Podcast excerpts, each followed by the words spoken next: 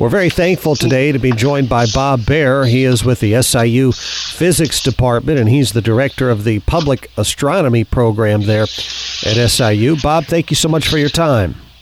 Yeah, thanks for having me, Will.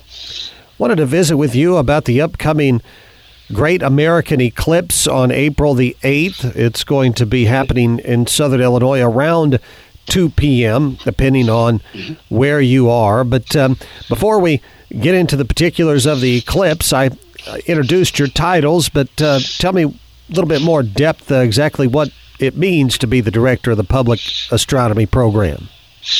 Yeah, so I've been planning and, and running the public astronomy observations that we host on the roof of Neckers building here oh gosh, for over 20 years now. Now, leading up to the eclipse, we've actually we've cut back on some of those, and I have students running some of those observations because we've been focused more on the big observation coming up April 8th, where we'll have oh probably on the order of 30,000 people again uh, coming in to visit the campus, uh, coming in to visit SIU Carbondale. So, Bob, uh, how long is the uh, totality uh, going to last when the moon is completely blocking out the sun? Well, it, it depends on where you are inside the path of totality. And Carbondale and Murphysboro area, um, we are very close to the center line. The center line actually goes um, just a tiny bit south of Carbondale, right over Cedar Lake. And so in Carbondale, we have four minutes and nine seconds of totality. And it's just a little bit less than that in Murphysboro, but not not much less at all. We're talking just a few seconds. And then as you get out to the edge of the path of totality, so like um, let's say you're by Rosebud, it gets much shorter because you're right at the edge of that shadow. So we're talking it's down to like a minute or so of totality. Of course, many people remember the total solar eclipse from 2017. What is different about uh, this upcoming eclipse on April the 8th comparatively to the one that we saw in, was it August of 2017? Yeah, it was August 21st, 2017. So obviously, you know, there's the weather issue. Um, the odds of, of seeing it this far out, you know, we're talking about climate, like average climate is what people talk about when they talk about their chances of seeing it. And we're we're better than 50%, which is it's similar to August in 2017. We were a little we were I think around 55, 60% of a chance of seeing it in any given spot. And the big issue is clouds. You know, we tend to think we'll have more typically in, in April, but um, people should keep in mind the eclipse creates its own weather because of the cooling that happens. And this eclipse is different because the moon is a little bit closer to us this time around in, in April. And so the shadow is larger. The shadow is about twice as big. And I'm talking about the shadow of the moon on the earth. So it's going to get darker, quite a bit darker than it did in 2017. And of course, the totality, the time in darkness is almost double um, for, for April as compared to back in 2017. You talk about the temperature drop. Uh, remind me, mm-hmm. what is the expected temperature drop in uh, when you're in that path of totality? It, on average, it's about 15 degrees by the time you reach the center of the of the shadow. And so, um, about 20 minutes before totality, it'll start. You'll start to notice it's getting a little bit dark as the sun is almost covered. And then when totality hits, it's completely covered. So there's no direct sunlight coming down to the earth. And so the last one, the last one I saw in um, in Australia, it was a really hot day, and you could really tell that the temperature felt like it could have dropped as much as 20 degrees, actually. But um, think of it, you know, in, in April, it might already be a 50 degree day, and we could easily drop down to 35 degrees during during totality. Bob Baer is with us from the SIU Physics Department. He's the director of the Public Astronomy Program at SIU. Bob, you mentioned uh, having traveled to Australia. I saw some news coverage of that. I believe you took some SIU students uh, with you uh, on that trip. Uh, when was that uh, excursion? Um, that was April of 2023, so just this past spring. Um, and yeah, we did. We took, oh gosh, it was eight or nine students. We had a combined research and study abroad group, and I led the research side of it. And then Corinne Brevik, who's astronomer in the physics department here, I, sh- I should say the School of Physics. We've updated our name uh, in the last year or so. But anyway, she led the study abroad side, which was um, a bunch of students, mostly female students from varying backgrounds, varying majors that, that came along for that trip as well.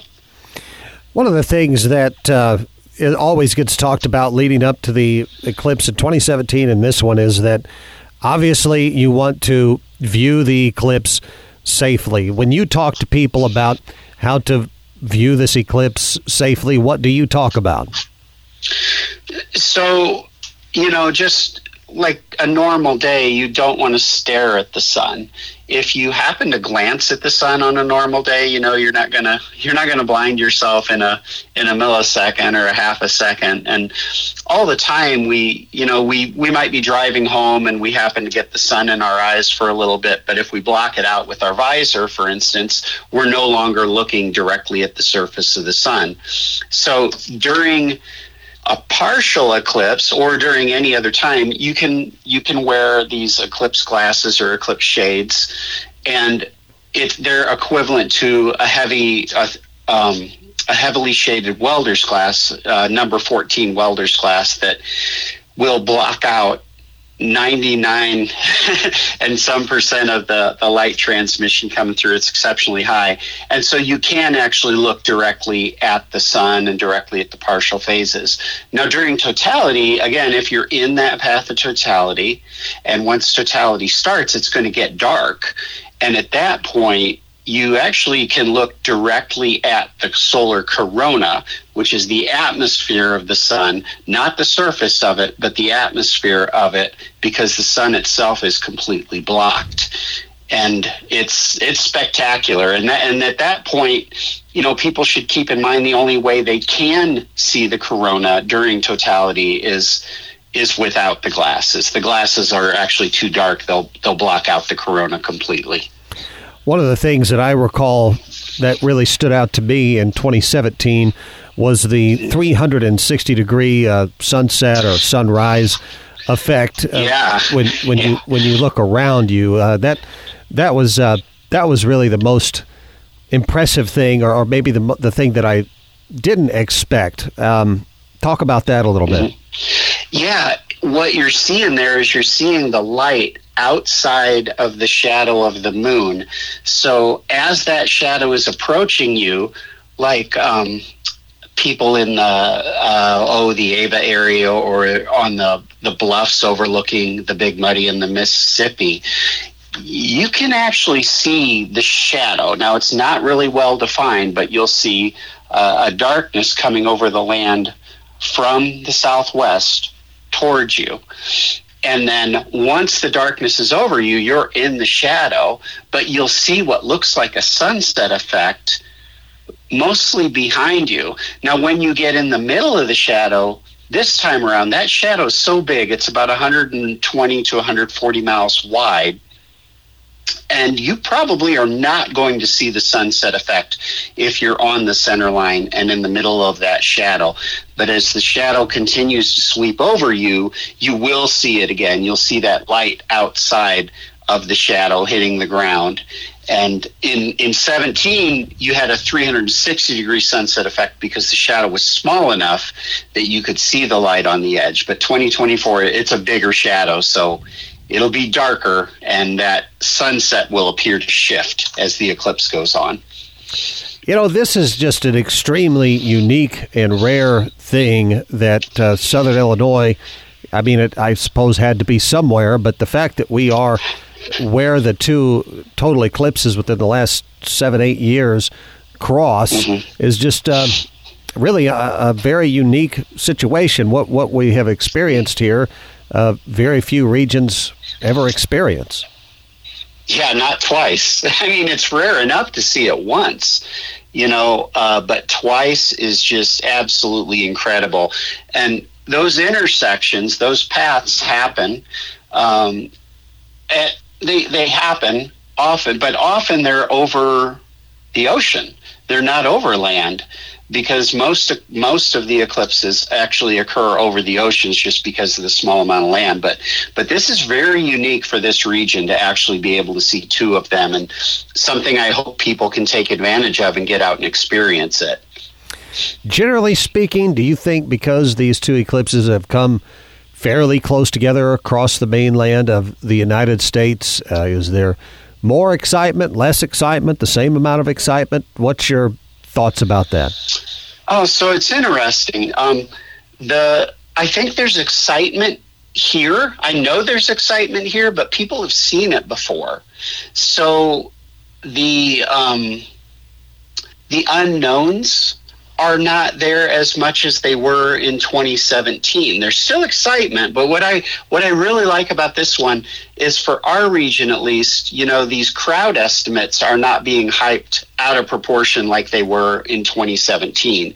So people should keep in mind although there's a lot of people coming in to see this, it's not like we're going to get completely overrun like we had rumors of back in 2017. Now, that type of hype is happening in other regions that didn't experience the 2017 eclipse. And I have to say, it, it, it can really worry people when they think, you know, hundreds of thousands of people are coming into their small town, right? That's that's a huge stress on the on the infrastructure and can can actually pose a problem as, as you know if it if it did actually happen. Certainly. We really appreciate Bob Baer visiting with us today, Director of the Public Astronomy Program at SIU. Um, I know that a lot of people pulled out their cell phones, were trying to uh, take a photo of the eclipse back in 2017, and, and I saw a lot of photos that didn't look very good. Um, yeah. How, how can or can an average person take a good photo of the eclipse with their cell phone? Well, it's really hard to because the dynamic range of the eclipse. It's it's like trying to shoot a picture of a crescent moon with your cell phone. So if you have a cell phone with an with a phenomenal camera and it can do these HDR or nighttime shots, you might get something okay out of it, but most cell phones aren't gonna are not gonna do it justice. And actually most cameras will not even do it justice. So we mentioned to people, you know, if you want pictures, uh, selfies are great, pictures of people. Um, you can, I, I tell first time viewers don't spend a lot of time trying to get a photo, just enjoy it, you know, click some photos so that you have some memories of that um, of this special occasion, but but I wouldn't waste a whole lot of time trying to get good photos with a cell phone. We um, so I lead a few different projects, and we do scientific imaging of the sun and of the corona with our telescopes, and those images are all free. If someone wants to download one of our images after the eclipse. Our project's funded by NASA, so all the imagery is made available to the public for free, and they can do nice prints of them or, or whatever they'd like, actually. Well, Bob, I was doing some Googling this morning, and you're right that there are eclipses that happen uh, fairly frequently somewhere on Earth, and one that mm-hmm. grabbed my attention is uh, 20 years from now, there's going to be a sunset eclipse in Montana and uh, that sounds like that would be fairly interesting. Uh, in terms of of eclipses, um, how many are there a year, or or is it the same number every year? Well, it's an average. Um, the eclipses happen on a different cycle, um, so it's it's on average it's every year and a half, but it's it's an odd um, 18 year and and I can't remember exactly how many days cycle that they go through, but they happen more often. And it's it's hard to explain, but on average every every year and a half somewhere in the world. Well, anything that I didn't ask about that you think is important to mention about this upcoming eclipse on April the 8th? Yeah, if you've never seen one before, I would highly recommend, you know, pairing up with somebody who has seen one, um, educating yourself on when it's going to happen, what to look for, um, or attend a group group festival or a group. We're doing big activities at SIU Carbondale. There's things going on for four days. People can enhance their learning of it leading up to the eclipse, or they could be and or they could be part of the actual group viewing that we have on campus that day. And that's a great way for people especially if they're a little bit nervous about when to look how to look and want to know what they're seeing. It's a good way for them to uh, to kind of quell that anxiety and just enjoy what's going on. Well, Bob, thank you so much for your time. If uh, people want to find out more about what's uh, going on at the SIU campus and in regards to the eclipse or with the uh, public astronomy program, uh, where can they go online to find that information?